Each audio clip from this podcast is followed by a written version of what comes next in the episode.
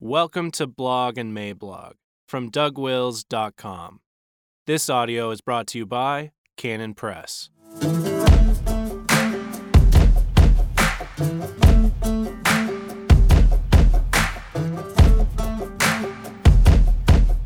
Viewing the No Quarter November 2019 game film. Monday, December 9th, 2019, by Douglas Wilson.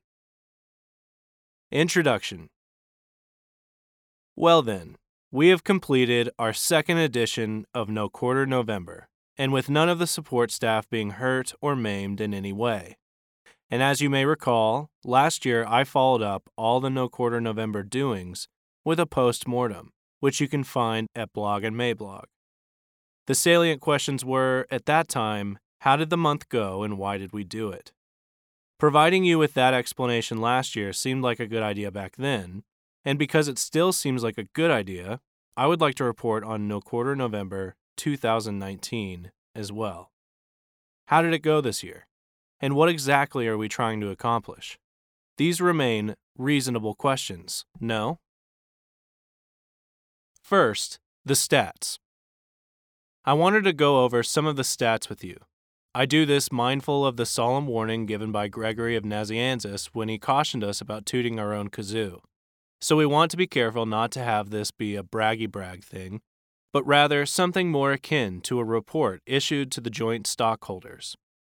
I mean, you guys put up with a lot of grief for liking what we are trying to accomplish out here. And so sometimes it must feel like you are the lone weirdo in your church, denomination, or even at the meetings of the Chimacum County Clogging Association. Be encouraged, there are many others out there, other lone weirdos. So we gave you a report last year, and because you didn't tell us not to, we are going to do it again, like right now. But this year we have a bit more detail for you, and by you, I mean those of you who are loyal enough in your support to actually read a report like this. And by a bit more detail, I am talking about the kind of info that our behind the scenes worker bees can obtain men who know how to squeeze the data out of various cyber sources, the same way you might be able to wring out a wet washcloth. That accounts for why this year's report contains quite a bit more precise information and why there is more water on the counter. Let's start with the giveaways. This year we gave away 19,000 new books. This was a lower number than last year, but there is a good reason for that. Seven out of the 13 books that we offered this year were repeated offers from last year, and those titles had already been given away a bunch in the previous go round, to the tune of 26,454. The quantity of our traffic was a bit down this year, while the quality of engagement was way up. For the blog posts themselves, the bounce rate last year was 57%, while this year it was 29%. People this year came purposefully, and they came to read. More than that, they came to read words. In the video advertising we did for No Quarter November, the number of new folks who watched it all the way through almost doubled from last year, and this was done on the same advertising budget. Audio consumption was way up. There were 157,254 audio downloads of Blog and Mablog, over 13 posts, meaning roughly 12,000 people took in these unqualified musings via the ear canal. Last year, the No Quarter November 2018 anthology sold almost a thousand copies within a week of release. In a clear indication that we are going to do this very same thing again, the cover for the No Quarter November 2019 anthology is posted here for your amusement and edification. Given how many of you are audiophiles concerning your audio files, we are planning to release the anthology as an audiobook as well. The promo video for the No Quarter November 2019 was widely viewed, and I am rounding up or down here to the nearest thousand. There were 12,000 views on YouTube, 127,000 on Facebook, 2,000 on Instagram, and 20,000 on Twitter, for a grand total of 161,000. There are even rumors of a possible Oscar. I won't say who is circulating these rumors, or even if me muttering under my breath constitutes a rumor but rumors are circulating. Nancy keeps calling out to me from the other room. Doug, did you say something? A rising tide floats all the boats, as they say, and the increased activity registered with some of our other projects as well. As many of you know, I have a weekly podcast called The Plodcast, and there were 79,000 downloads in November. One of them, the one about banning of the plastic straws in California, set a record for the podcast with downloads in the neighborhood of 17,000. We also released season one of Man Rampant during this time, and the metric for this one is a little different, so bear with me. With streaming platforms like this one, the most relevant stat in use here is how many minutes have been watched. Thus far, we are past a million viewed minutes and are averaging about 15,000 minutes a day. And so what? Now, for everybody who is aware of the stats for all the internet big boys, all of the above is what might be called chump change. So, why am I touting these numbers as though they were in any way significant? And the answer is that these numbers are large enough to be significant within a particular theological ecosystem, and that is the Reformed evangelical ecosystem that is trying very hard to pretend, and without registering too much discomposure, that I do not exist. For example, during this last month, there was a reformed pub dust up wherein people were exiled simply for mentioning my name. Part of the reason for No Quarter November is to break the existing embargo, and this reason relates nicely to the major strategic reason for all this that will be outlined at the end of this post. No Quarter November last year was a nice beginning for all that, and this year we saw the once tight embargo becoming quite porous. If you went back and read last year's post-mortem, you should remember how I mentioned the Troll Guardians.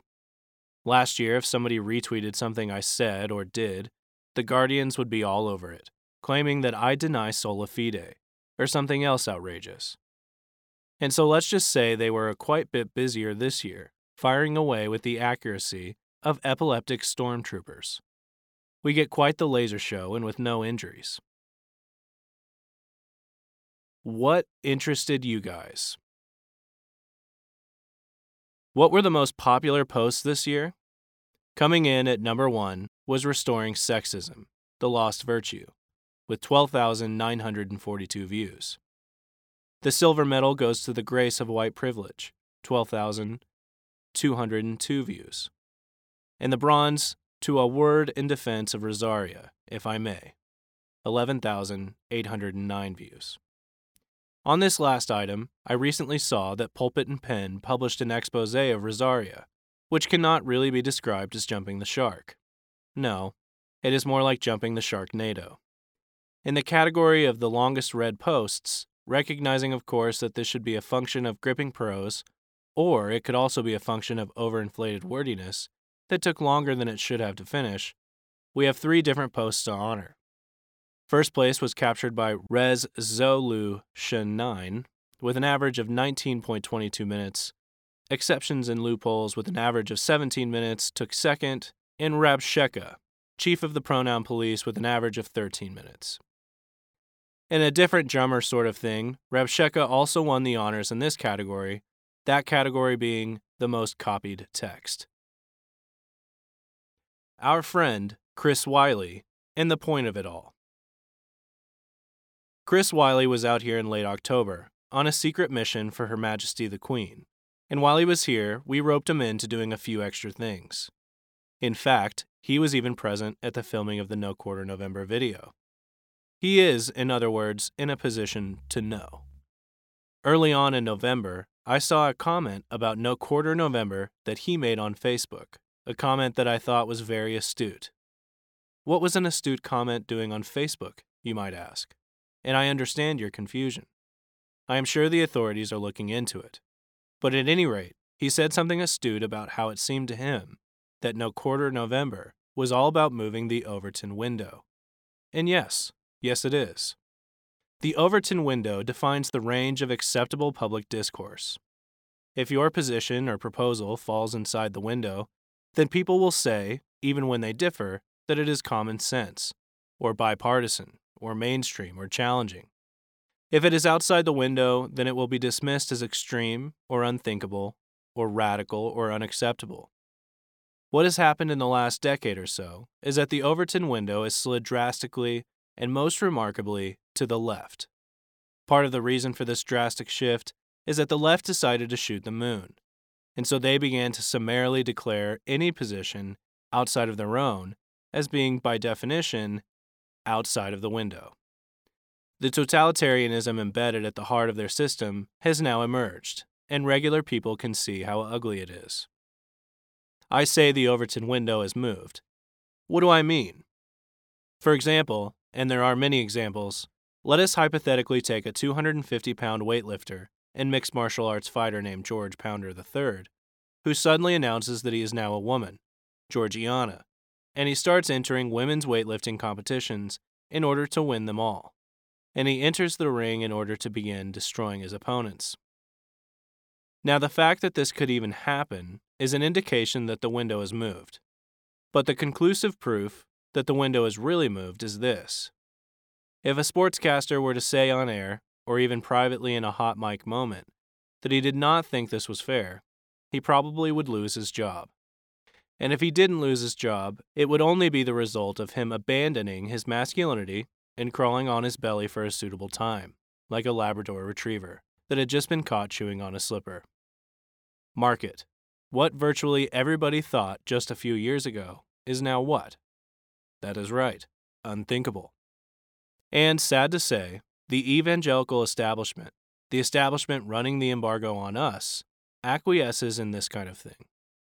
Anybody who uses phrases like sexual minorities is acquiescing. Anybody who gives a pass to conferences like Revoice, where labels like LGBTQ are thrown around, is acquiescing. What does that plus stand for again?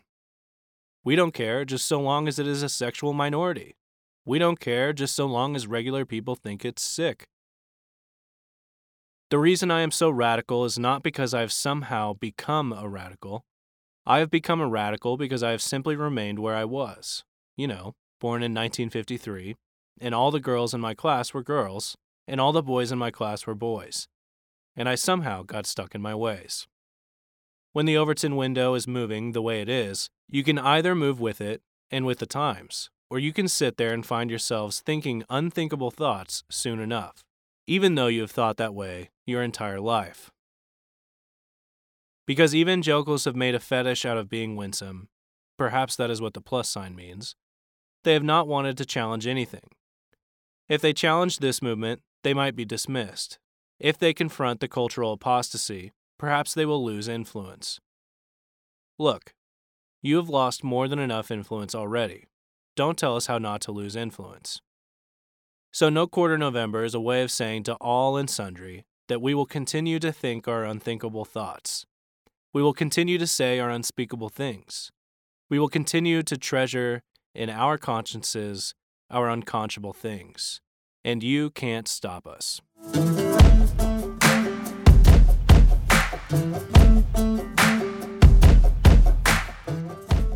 For more books and audio from Douglas Wilson, please visit us at canonpress.com.